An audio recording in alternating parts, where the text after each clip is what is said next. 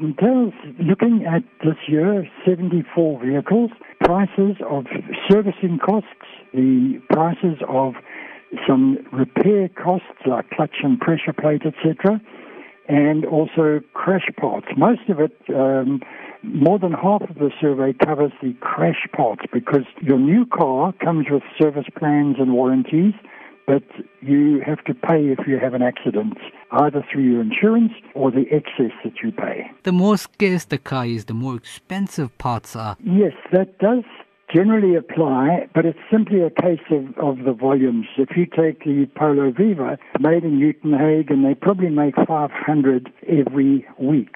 If you take a Mini Cooper, South Africa possibly imports four, 500 in a year. There is a scale of the volume. So, what sort of methodologies used in this study? That I decide on what vehicles are going to be in the survey based to a large degree on the popularity of the vehicle. So, so many vehicles I don't cover because their sales volumes are 10, 20 a month to more the, the volume vehicles. And I make up the list of parts, I take them to the dealer, and I ask them for a quote those parts for that particular vehicle.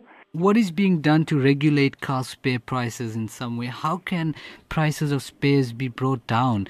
A simple example comes to mind. If you lock your car keys in your vehicle and you need to get it out by breaking a glass, it would be cheaper to break a big window glass than the small one. reason being the small one is more expensive. There again, the economy of scale.